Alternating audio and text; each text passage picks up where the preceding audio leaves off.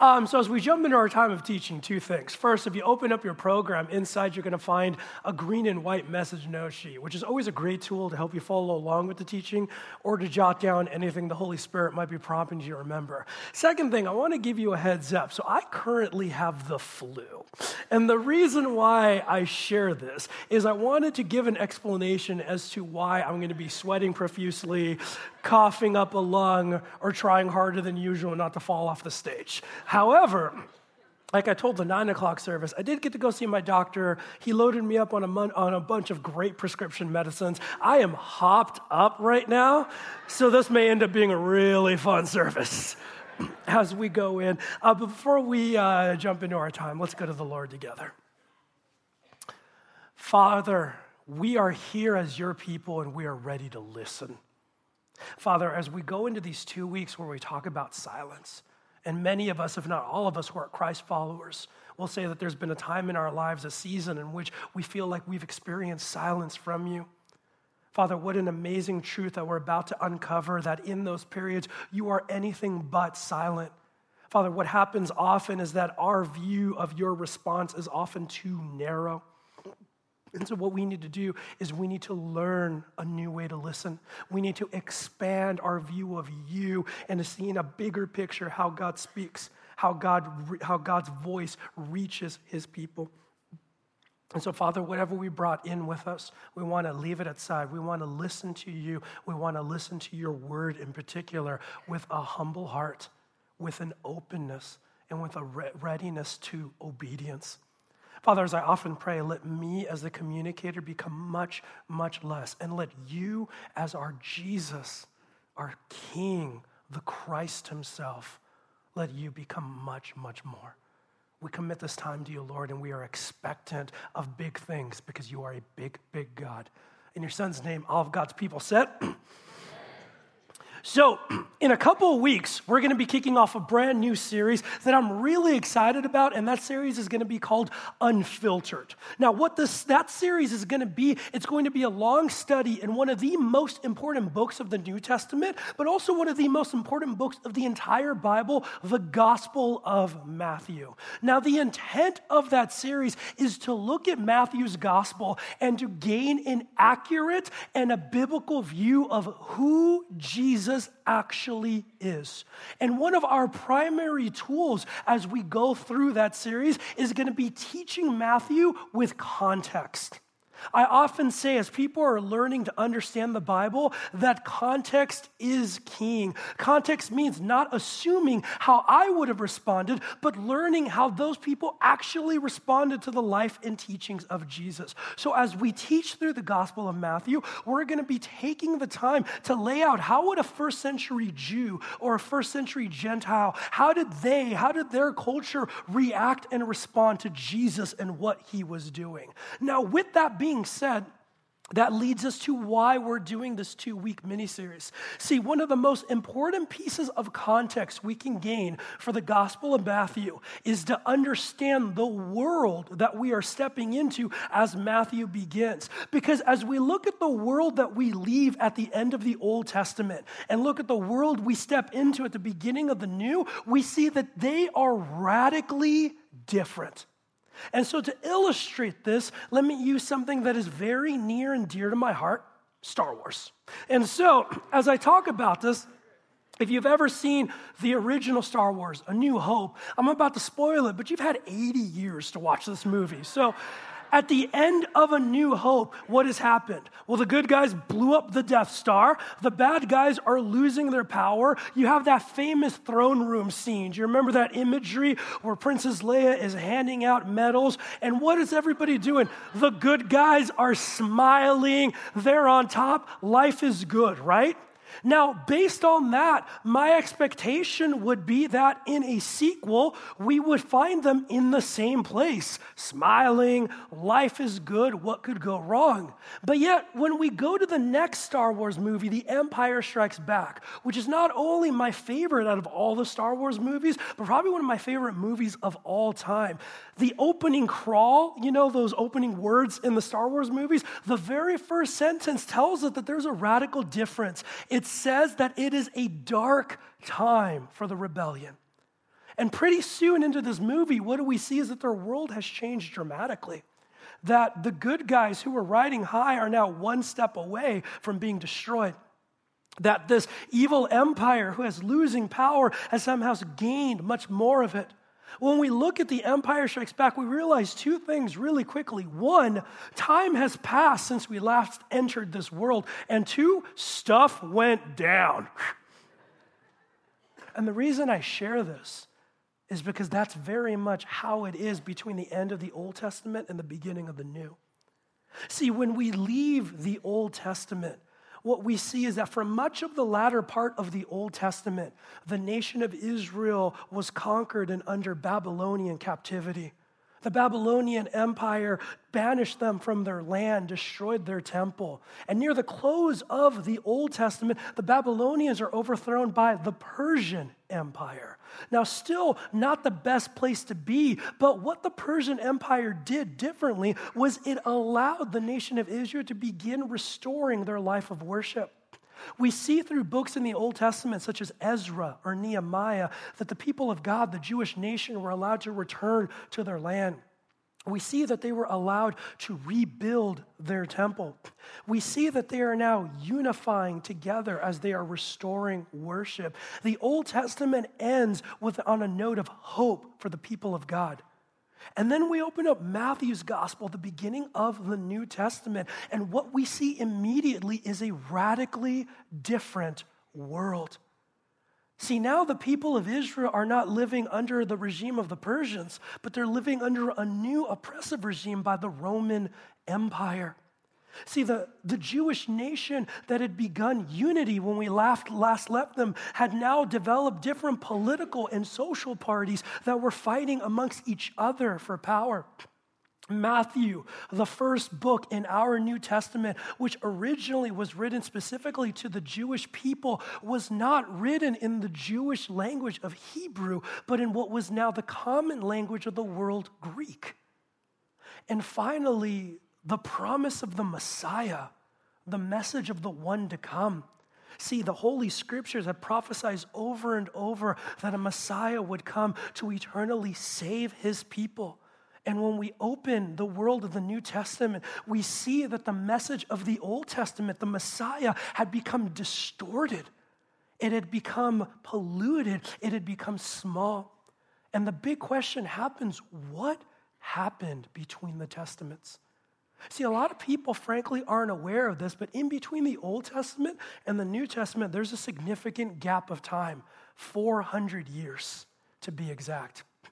And that intertestamental period, as Michael mentioned in the video, is often called the silent years by many. And there's two key reasons why. One, it's referred to as the silent years because in those four hundred years, a new prophet in the Old Testament, the Lord would call men and women to be his prophet, his spokesperson, to be his words to his people. A new prophet was not raised. Also, in those four hundred years, while they did have a completed Old Testament, a new written word of God was not added until the New Testament. But a second key reason why many refer to it as silent years was for the people living throughout those centuries, those were tumultuous and difficult years. Many of them found themselves in the posture of going to the Lord, of seeking his leading, of seeking his deliverance, and they felt that the response was silent. And in fact, that now makes this intertestamental period amazingly relatable to us, doesn't it? See, many of us who are Christ followers, if not all of us in this room, have you experienced a time or a season in your life in which you've gone to the Lord, in which you've sought him for guidance or leading in your life or for a major decision, in which you've sought his wisdom with something going on in your life, in which you've sought relief or provision, or you sought a lifting of fear, and you feel that the response the Lord gave you was silence. Emotionally, how do you feel in those situations? It's unsettling, isn't it? And it raises a difficult question. We ask the question, why is God not speaking in my life? Where is his voice? And the reason why we're going to take a good look at this intertestamental period is because in these four hundred years, there is a beautiful truth. And that is that in the perceived silences of our life, God is anything but silent. And so what we're going to see is that in these times, there's a cautionary tale, but there's also an opportunity. If we want to hear the voice of the Lord in our lives, there are times when we not we don't hear it because our expectation of his answer is very narrow. If we want to hear the voice of the Lord, then we need to learn a new way to listen to what he's saying to us.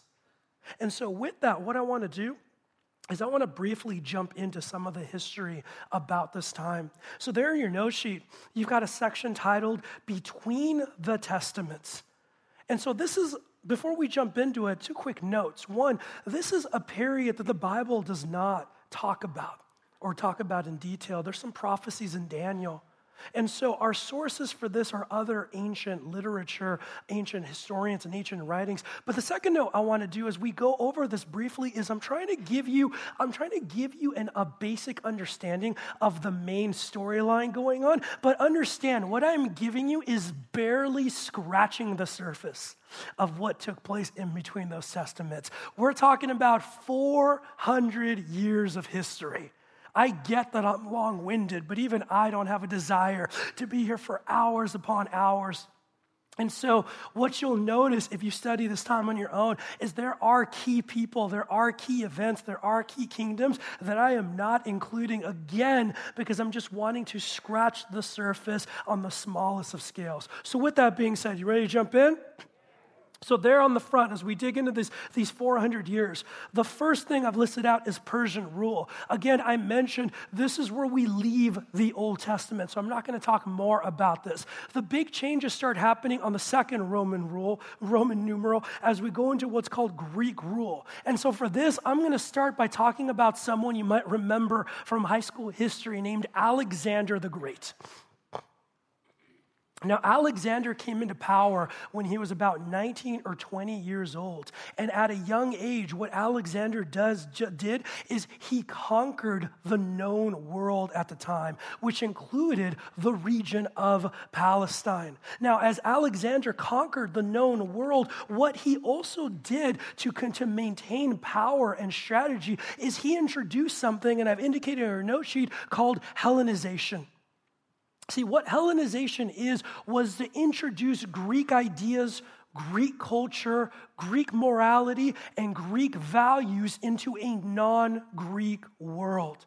See, Alexander did not set out to stop the Jewish people from worshiping their God, but he believed that his culture was superior, so he sought to give them an alternative, so to speak. And so Alexander did this in two key ways. One, in conquered territories, what he would do is he would found, he would establish cities or colonies to be a hub of Greek culture, to give people access to what he saw as the superior culture. The second way that he Hellenized the conquered world was he introduced in written and verbal form the Greek language to eventually become a universal language. Now, if you think about it, if you've spent any time studying ancient Greece, there are some spectacular things we can learn from Greek culture. They were brilliant in many areas when you look at Greek architecture. When you look at philosophies and science and art, there were many brilliant things.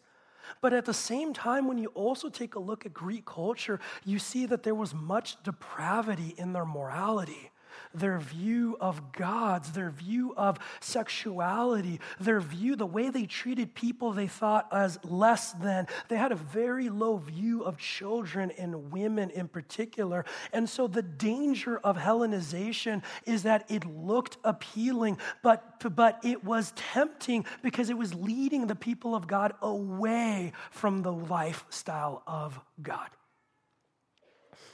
And so as we continue, Alexander died at age thirty-three, there, post-Alexander on your notes. Legend states that Alexander drank himself to death because he mourned that there were no more worlds to conquer. And after Alexander died, his empire fell into chaos.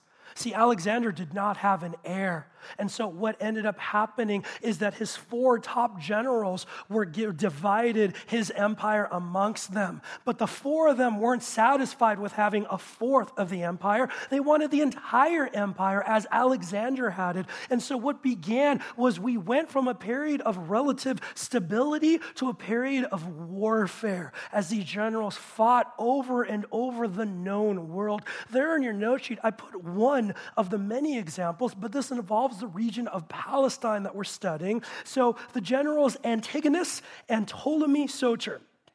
So for five years, they specifically fought over the region of Palestine and the city of Jerusalem. And within these five years, they traded leadership and ownership of the region. And what happened in these five years is that the more they fought, the more the region was turned to rubble, and the more the people of God were destroyed and struck down. But also in a post-Alexander world, the chaos began to happen amongst the Jewish nation itself.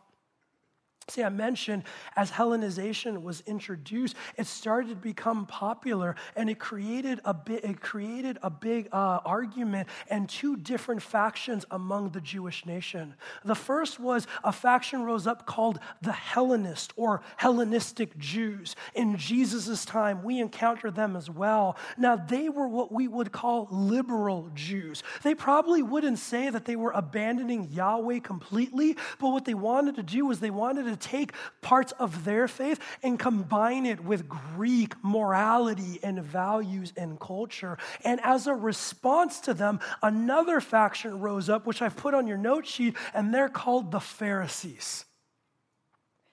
If you're familiar at all with the gospel accounts of Jesus, you've heard of the Pharisees. You know that they are often some of his primary antagonists for him and his followers in his time of ministry. See, the Pharisees started as a response to the Hellenists. See, the name itself means to separate. The intent of the Pharisees was they did not want to have foreign influence on their traditions and on their religion, so they were going to protect it from foreign influence at all costs. Now, that sounds noble and heartfelt, right? But what we see throughout history with the Pharisees is they made the same mistakes that the Hellenists did, meaning that they turned away from Scripture.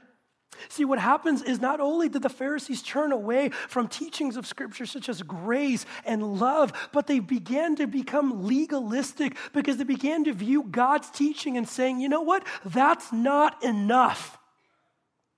God is going to get us some of the way there. But if you really want to be holy, if you want to be spiritual, it's up to us to fill in the blanks that God left. God is not conservative enough for us. So they began to introduce their oral law, their written law. And by the time we get to the time of Jesus, the teachings of the Pharisees were considered as valuable, if not more valuable, than the written word of God itself. Do you see a theme in both parties? That the mistake is the abandonment of God's holy word. See, hang on to that because I'm going to come back to that later. But something powerful that did happen through God's word uh, during that time, post-Alexander, there in your note sheet, is what's called the Septuagint. See, what ended up happening was the Hebrew Holy Scriptures, the Old Testament, was eventually fully translated into Greek. If you think about by the time we get to Jesus' time and beyond, to the time of the Apostle Paul, what that meant was now the message of God, the message of the Messiah, the message of hope and salvation could be read by the Jewish people, but could also be read and spread to the rest of the world as well. So then from there, we're going to fast forward quite a bit. And your third Roman numeral is what we call Jewish revolt and independence. And so I'm starting here by talking about a ruler named Antiochus, Antiochus the fourth or Antiochus Epiphanes. Now, this guy was a piece of work. There are some historians that refer to him as the Antichrist of the Old Testament. And let me explain a little bit about why. See, as he controlled Jerusalem and the region around it, There was a point in his life when he went to Egypt to deal with some business there. And somehow a false report spread out of Egypt back to Jerusalem that Antiochus had died in battle. And so the response of the people in Jerusalem, the response of the Jewish nation was they rejoiced because this monster had died. And not only did they rejoice, but they were emboldened and bounded together and overthrew the local leadership he had placed in Jerusalem. Well, word of this made it back to a very living Antiochus, and he was definitely not pleased. And so he returned to Jerusalem with one goal in mind, and that was to completely destroy the Jewish faith. And so he did this in a number of ways. One, he came and he retook Jerusalem, but how he retook Jerusalem was he sent in his truth and he slaughtered the people. The second thing is he banned the Jewish nation from doing anything that was culturally or scripturally Jewish. So for example, if you were Jewish parents, you were legally banned from circumcising your sons. If you were a Jewish family or Jewish individuals, you were legally banned from observing the Sabbath. With that, what he then sought to do was to separate the Jewish people from the Word of God itself. He created many burnings of the scriptures, and he made it a capital offense if you were found in possession of a copy of it. And finally, to the Jewish people, one of the most atrocious things he did was he took their most revered place, their temple, and he defiled it. What he did as a foreign leader is that he walked into the temple. He walked into the Holy of Holies itself, and on his way, he destroyed the scrolls of the ancient scriptures. And inside the Holy of Holies, there was an altar meant for the high priest to sacrifice a sin offering to God. And what Antiochus did was he took a pig, an animal that in Jewish culture is seen as unclean. And in Jewish belief, unclean equals ungodly. He puts the pig on the altar, slaughters it, takes the flesh, takes the blood, spreads it throughout the Holy of Holies and defiling it, making it unsuitable for worship. But you know what's amazing about the people of God is that throughout history, there have been many people that have tried to eradicate us. And through the strength of God, we have continued to survive. What Antiochus didn't expect was that his actions caused a new passion and revolt to eventually come up. The rebellion started slow, but they eventually picked up steam. As we fast forward there in your note sheet, one of the most famous leaders of these revolts was a man named Judah or Judas Maccabeus. Not his last name, but a nickname, which means hammer or the hammerer. And so what he did was he led a group of people called the Maccabees, Jewish leaders who were committed to obeying the scripture of God, who were committed to restoring worship. And so what they did is they gathered the Israelites together. They gathered them together to go into battle against an evil empire. Now understand something. This is as ragtag group of an army as can be. To use a modern phrase, every time they went into battle, they were outclassed and outgunned. Gunned. They were the overwhelming majority, but yet in years' time, they not only kept winning battles, but they overthrew the lead, the oppressive leadership. They retook Jerusalem, and six and a half years to the day of the defilement of the temple, they repurified it.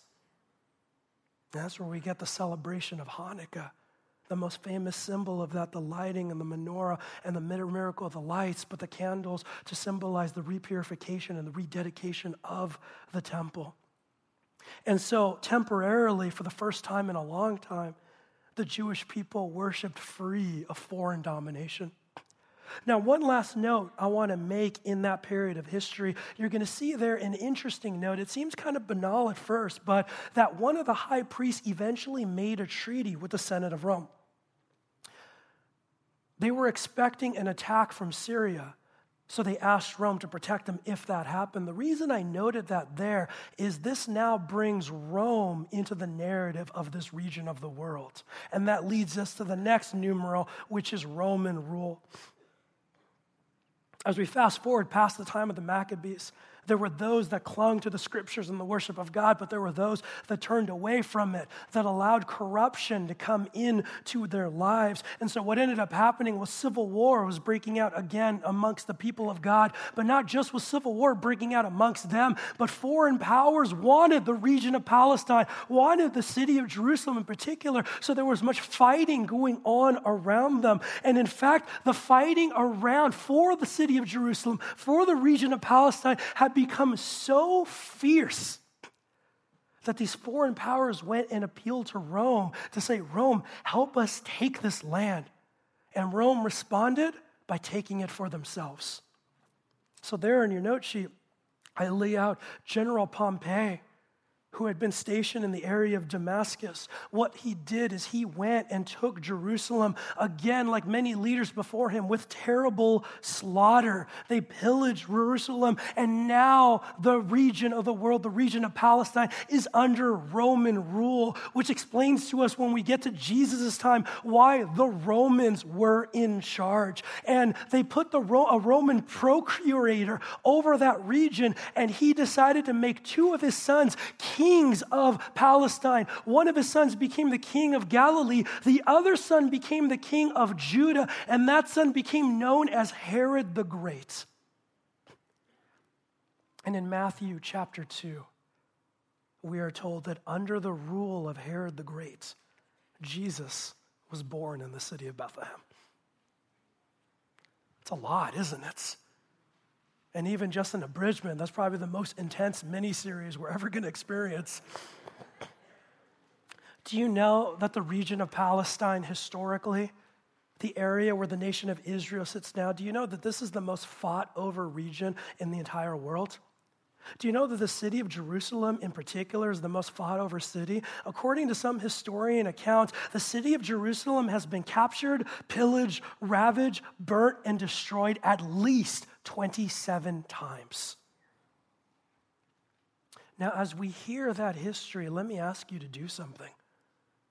Can, would you emotionally connect with the people living that out firsthand? Can you imagine what it would be like going to the Lord God, praying for deliverance, praying for him to send the deliverer he had promised, praying him to stop the invasion of the four of these foreign powers? And do you see why for many they felt that they were met with silence? Now, I've had the opportunity to study this period quite a bit. I got to initially study it back when I was in school. And in preparation for this message, I got to do a lot of studying as well through scholarly reports, books, and writings. And as I look at this period, something that jumped out to me is that throughout this four hundred years, there is a recurring theme, and that theme is this: Scripture.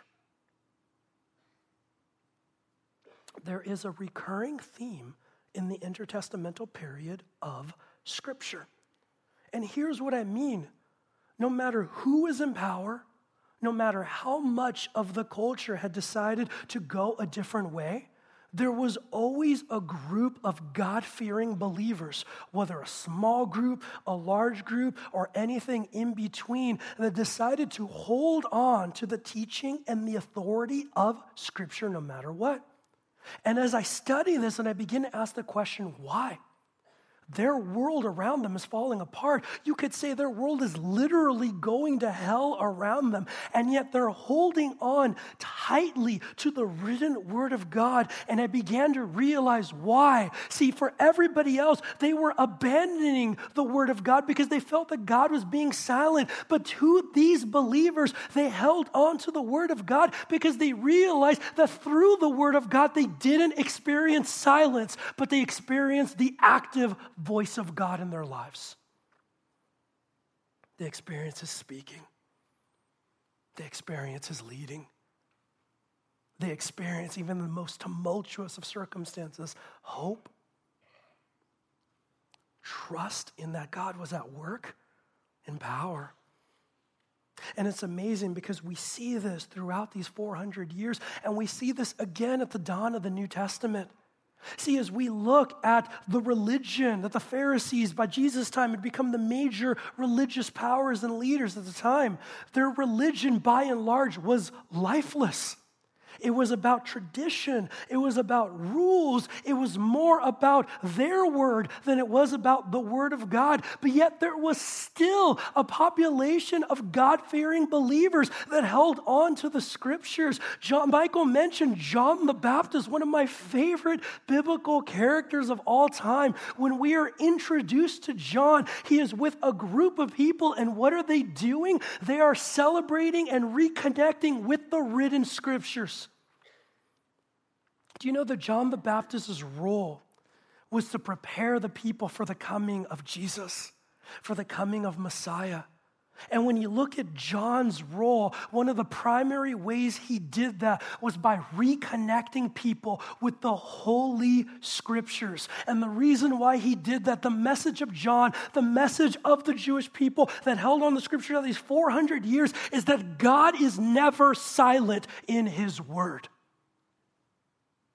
His word is his active voice that leads us. And so the beautiful truth I mentioned at the top is that for some, that time was considered the silent years. But for others, because they held on to the word of God, that time was anything but silent. And so what I want to do is I want to unpack this truth a little bit further. So as you open up your note sheet, you got a section titled Anything But Silent. And your fill-in is this: God is always speaking through his word.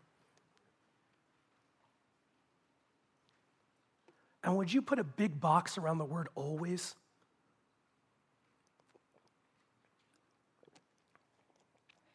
God is always speaking through his word.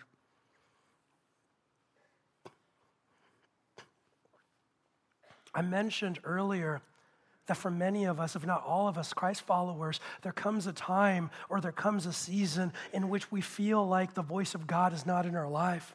There comes a time when we ask that tough question, God, are you not speaking to me? Why aren't you speaking to me? And I want to affirm you, if you've ever asked that question, that does not make you a horrible person, that also does not make you a horrible Christ follower, that makes you normal, because that's an honest question.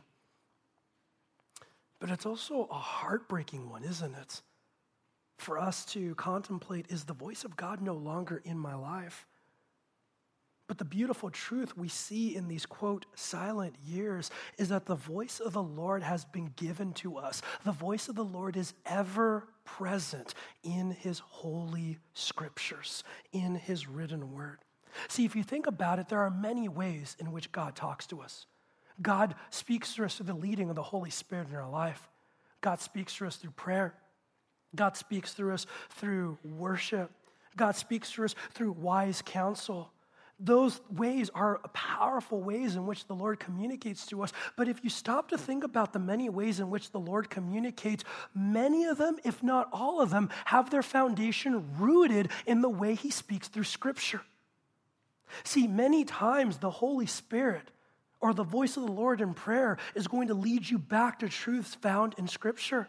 Michael talks about this often, that many of you have shared that you are praying to the Lord and he brings a verse that you didn't even know you knew, had memorized in your head.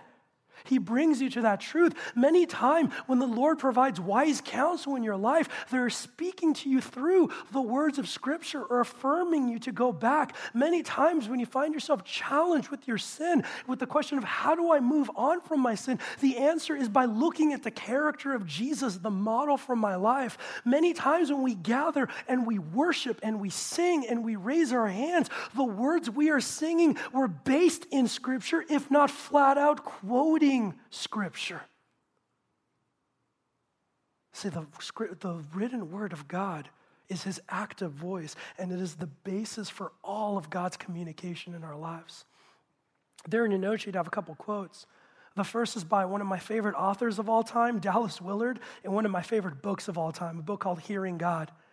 He states, "The Bible expresses the mind of God, since God himself speaks to us through its pages.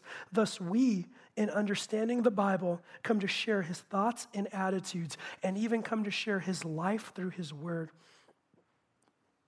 Scripture is a communication that establishes communion and opens the way to union, all in a way that is perfectly understandable once we begin to have experience of it. I mentioned that during those times, there was always a group of God-fearers that held on to the Scriptures. This next quote talks about that.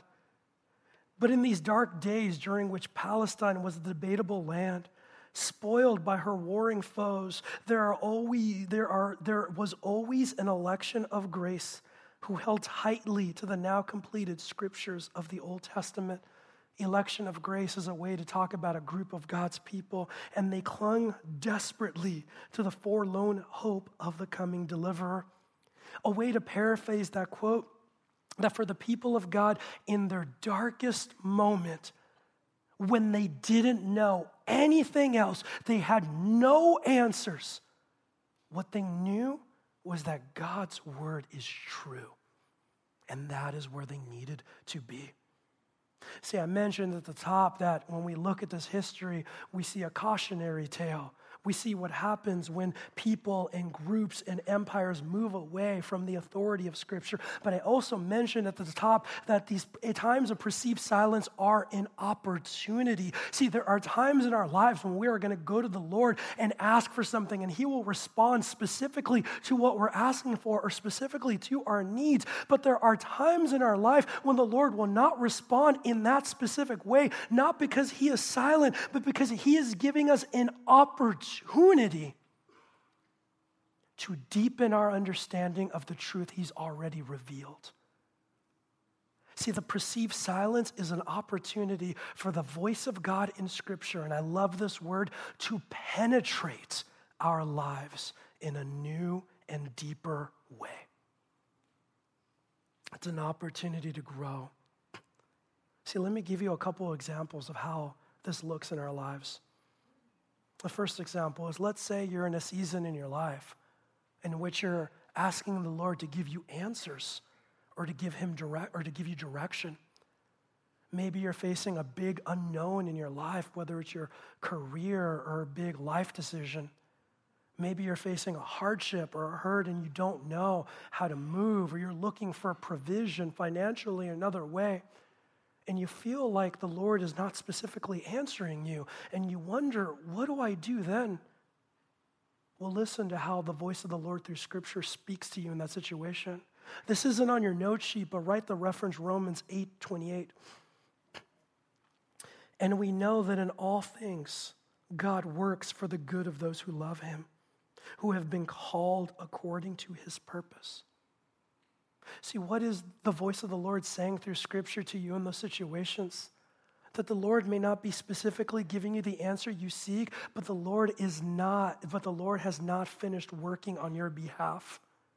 In fact, the Lord is always at work for the good of his people. Rest in that. Trust in that. That is the message of the voice of the Lord. Let me give you a second example. Let's say you go to the Lord because you're wounded, because you're hurt, because you're depressed, and you're asking for relief, you're asking for healing. You find yourself in a situation like the Apostle Paul did in the New Testament, where he says, three times I prayed for the Lord to remove this thorn from my flesh.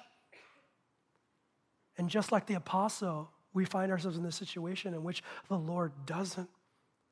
So how does his voice in Scripture speak to us then? Write this reference down, Matthew twenty-eight twenty. The very last thing Jesus says in the Gospel of Matthew is, and surely I am with you always to the very end of the age. For those of you that are wounded, that are hurt, the voice of the Lord is telling you clearly that in your pain, in your suffering, he is by your side with you. Write this other reference down, Revelation twenty-one four. Talking about the end times, talking about the gift of heaven, he writes that Jesus, he will wipe every tear from their eyes. There will be no more death or mourning or crying or pain, for the old order of things has passed away. See, in our pain, in our suffering, We sometimes wonder, am I condemned? Is this the rest of my life? Is this my eternity? And the message through the voice of the Lord, through his scripture, is he's reminding his people, though we may suffer for a little while, remember that the Lord will make this pain a forgotten memory one day. That the Lord has not stopped working for your behalf and is preparing a place in which all of this will go away. And a third example, let's say you go to the Lord because you're dealing with fear.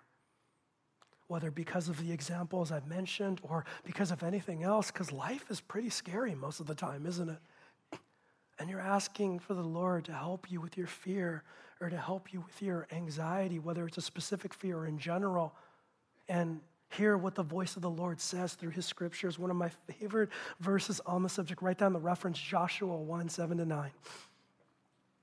Be strong and very courageous. And then he tells us why we can be. Be careful to obey all the law my servant Moses gave you. Do not turn from it to the right or to the left, that you may be successful wherever you go. Keep this book of the law always on your lips. Meditate on it day and night so that you may be careful to do everything written in it. Then you will be prosperous and successful. Have I not commanded you? Be strong and courageous. Do not be afraid. Do not be discouraged. For the Lord your God will be with you wherever you go. Take courage because the Lord your God is with you. And through these words he gave Joshua, where is he? In his word. With us always through his living and active word. And so we see that through scripture, we are never in a time of silence because we always have the living, breathing, and active voice of God. And so to truly see scripture in this light, what we need to do is we need to take a radical shift in our mind from how we perceive scripture now to how God sees scripture himself. And so to begin that dialogue there in your note sheet, the next section, there's a section titled, A New Way to Listen. And your fill-in is this, listening begins with a transformation in how we see scripture.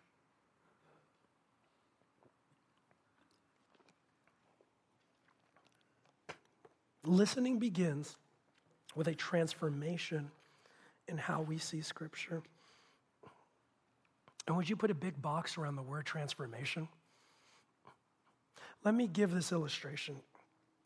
The truth of the matter is there are many Christ followers that view God's holy word, that view the Bible as I view math, all right? Now, let me ask you this. Back when you were in high school, did you have a class you just absolutely dreaded to go to every day? Now, not dreading it because you had just broken up with someone in that class, or not dreading it because you were convinced your teacher is the devil themselves, but dreading it because of the subject matter, because it was something that just didn't click. No matter how hard you tried, you're like, I just don't get this. And that is my lifelong story with math. Now, hear me clearly. I do not, I love and appreciate math. I do not want to wipe it from the face of the earth. I have great friends that have been prosperous from math. For whatever reason, it does not click in my teeny tiny brain. And I've tried, and I'm frustrated because I'm bright in a lot of other areas. I have been taught fractions hundreds of times. And if I didn't have Google, I don't know where I would be today. And so because of that, my view of math is very low and very poor. If you ask me, Dre, how do you feel about math? My response is, pfft. Gross. When I had to, when I took my last math class in college, I took a, I celebrated with a huge party. I'm done with this. Now, the reason why I share this is because for many of us, that is our view of Scripture. So I've talked about this from up here before. See, this is a value of mine because I see this as being a significant problem, particularly for the Church of America, and that's that there are many, many people who are Christ followers who have a very low view of Scripture. And so what I mean by that is that we view Scripture as optional, meaning there are many Christ followers that believe that they can have a growing and thriving relationship with God by doing everything but being in His holy word themselves. See, these are people who are committed. They'll commit to coming to church regularly. They'll commit to financially giving and funding the mission of God. They'll commit to something amazing like life groups and engaging in that community. These are Christ followers that commit to serving in a ministry. Oh, come and pray and engage in worship, and they love it. But then if you ask them how they feel about Scripture, would you engage in Scripture? The response is usually unequivocally, yuck. Why would I do that? I like all the other stuff. It's fun. It's more appealing. It's not as hard. I don't understand Scripture. It doesn't speak to me. It doesn't do anything for me. So again, we have created this version of, quote, Christianity, in which we can grow and thrive apart from the holy Scriptures of God. And this is what this reveals in our lives. If we have a low view of Scripture, it is because we do not see Scripture as God's active voice in our lives. If we have a low view of Scripture, it is because we do not see it as God's active voice in our lives. Because I guarantee you, if we did, we would be sprinting towards it every day. Now, I don't say this to condemn, but I say this to explain the reality of where we're starting from. See, going back to the intertestamental period, let's go back to Antiochus. See, what was one of his methods to destroy the people of God was to separate them from the voice of God found in Scriptures. That is an evil act. And in fact, it didn't originate with him. That act of separating God's people from His word is originated by the devil himself. We see it from the very beginning in the Garden of Eden as he distorts the word of God. And to this day, the devil's aim to separate us from God is by separating us from God's active word through Scripture. See, as we devalue Scripture, as we continue to set it aside, what we are doing is we are leaving the active and present voice of the Lord in our lives. And so to the devil, what that means is that makes us easier to corrupt, that makes us easier to conquer, that makes us easier to control, and that makes us easier to destroy. So if you think about it, who stands to gain the most from the people of God devaluing Scripture? The enemy himself. And so the reality, church, is this. If the church, and I mean that in every definition of the word, the church at Rocky Peak, the national church, the global church, but especially you, the individual church of God, because Christ follower, you have the Holy Spirit in you. You are God's church. If the church is going to not only survive, but if the church is going to survive, it will do so by standing strongly on the foundation of the authority and the power found in the Scripture of God, because it is His word. And so, as we see a devaluing of Scripture that happens in our world, Christ followers, what we need to do is rise up and fight back.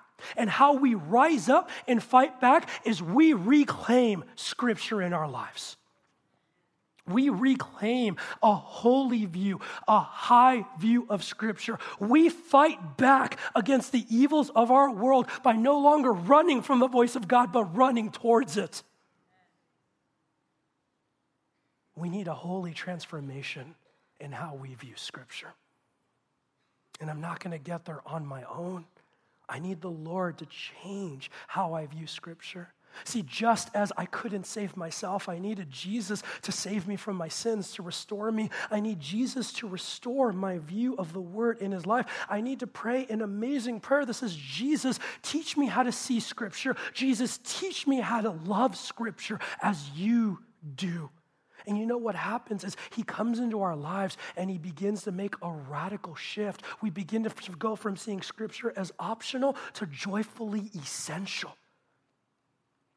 And we are given a new spiritual filter, and we see Scripture in three new ways. And briefly there in your note sheet, I want to talk about what those are. The first fill-in is this.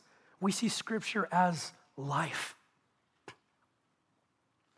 There I put one of my favorite verses, Hebrews four twelve, for the word of God is alive and active. For the word of God is living and active. See, no other written word in all of history or, will, or for all of eternity can claim to be living and active, but because God is present or His word is, when I am in Scripture, I am in the presence of Jesus Himself. And if you think about your friends and your loved ones, when you are in their presence, what are you doing? You're deepening relationship.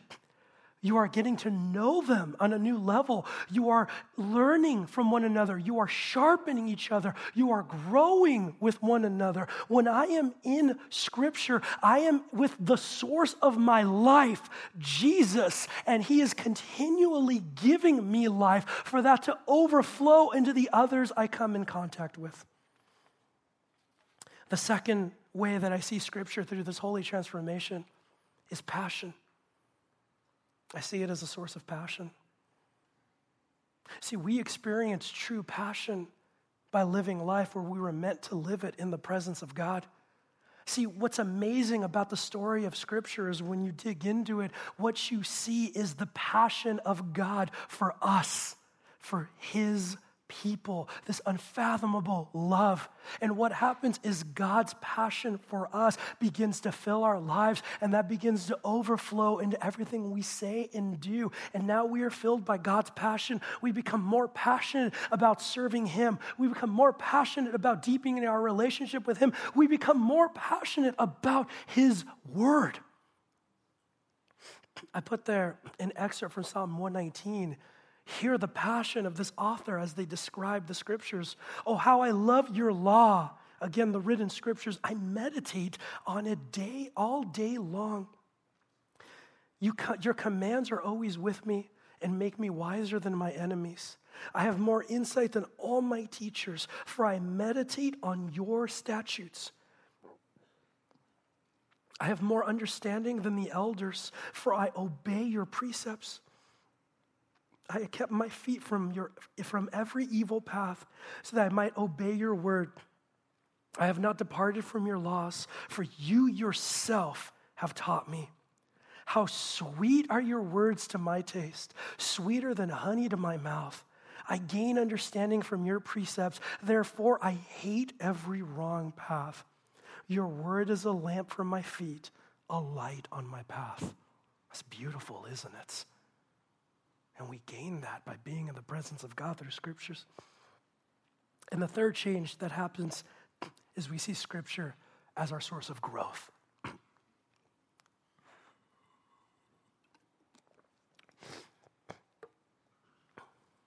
Our God is our perfect Father. And as His sons and daughters, His hopes and His desires are for us to grow and prosper, for us to succeed, for us to live the life He has created us to be. And so He teaches us how to do that, just like any good father would. He teaches us how to avoid destruction found in sin.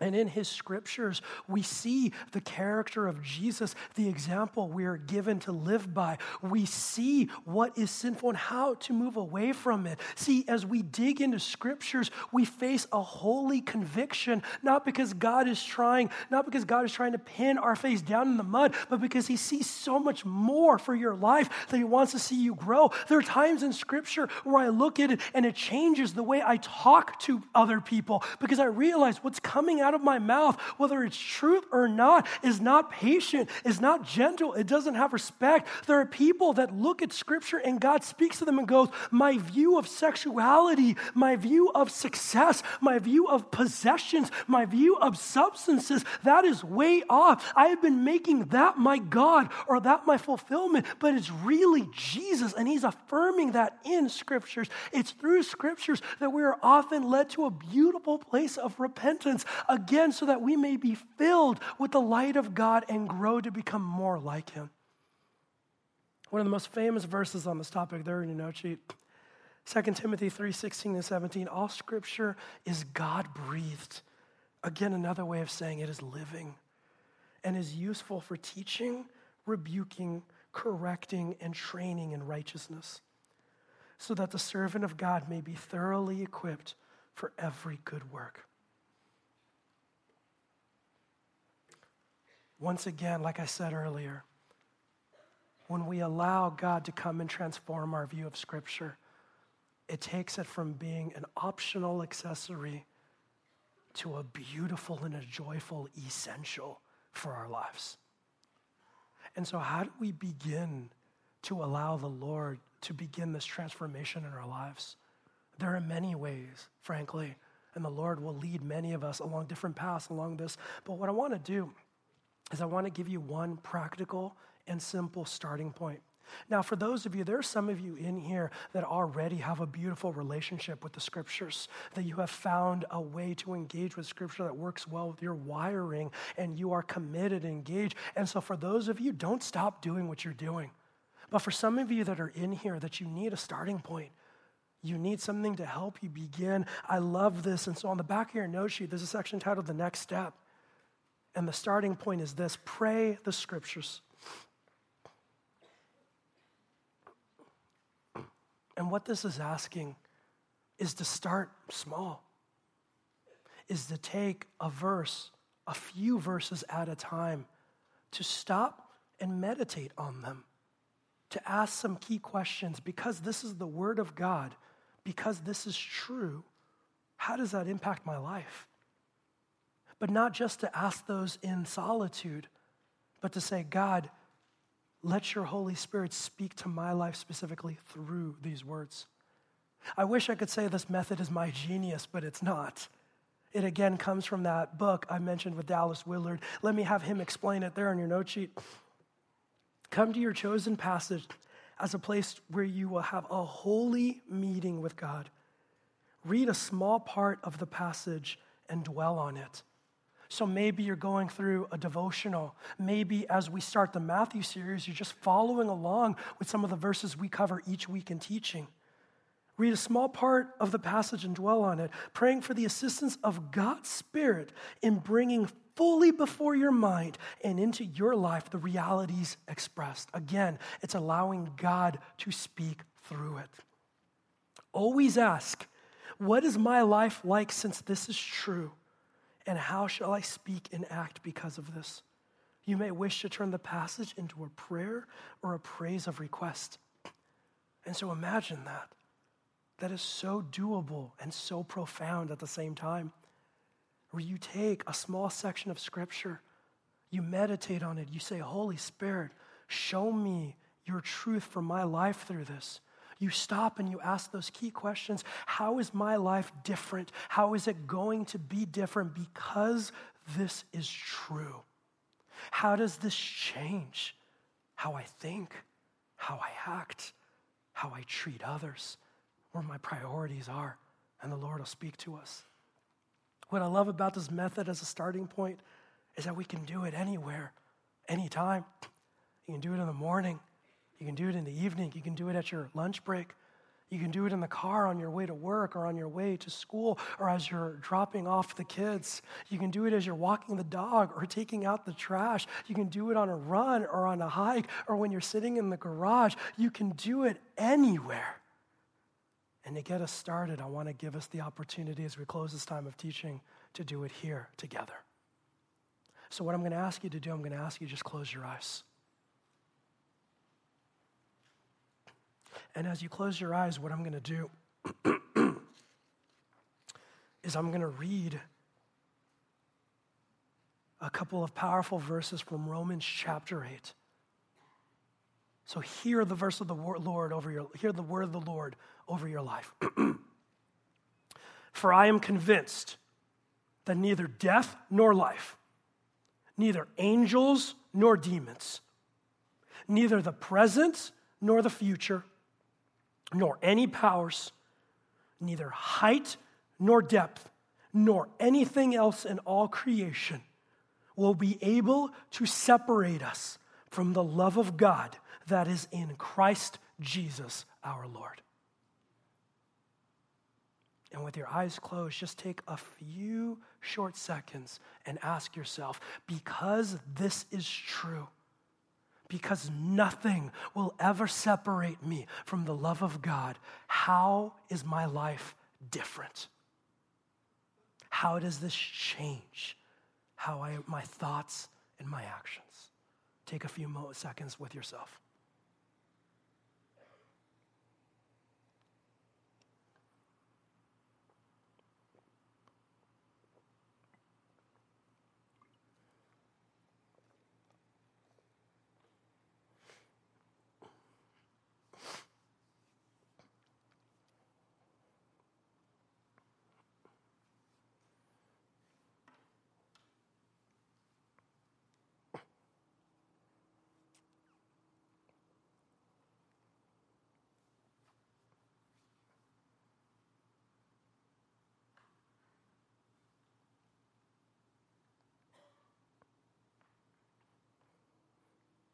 Let's pray together. Father,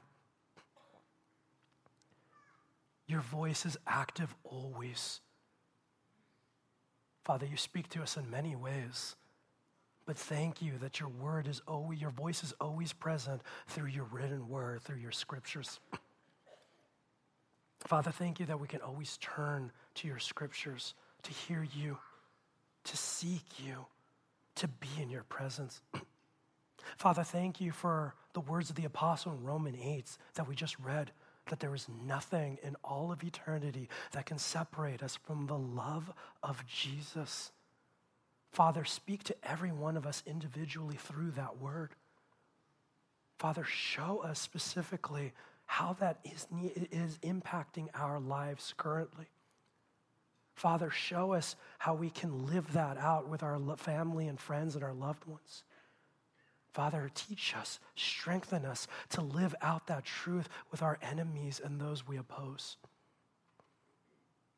Father, we thank you for the gift that is your word. And as we close out this time of teaching, as we go into a time of singing, as we go into a time in which we receive our, your, we receive gifts and offerings for your mission, Father, we are thank you that you are. We thank you that you are teaching us to listen, to grow in a new way. That the voice of the Lord is always with us. Let us never forget that. Let us never become numb to that. In your Son's name, all of God's people said, "Amen." Let's stand and sing together. The voice of the Lord is speaking to you. I hope today that as you leave this place, not because of me, but because of what the Lord did, I hope that you are given a new passion. I hope that you are given a new view of his holy scriptures. I hope that you are given a new initiative to go and connect with your precious Jesus.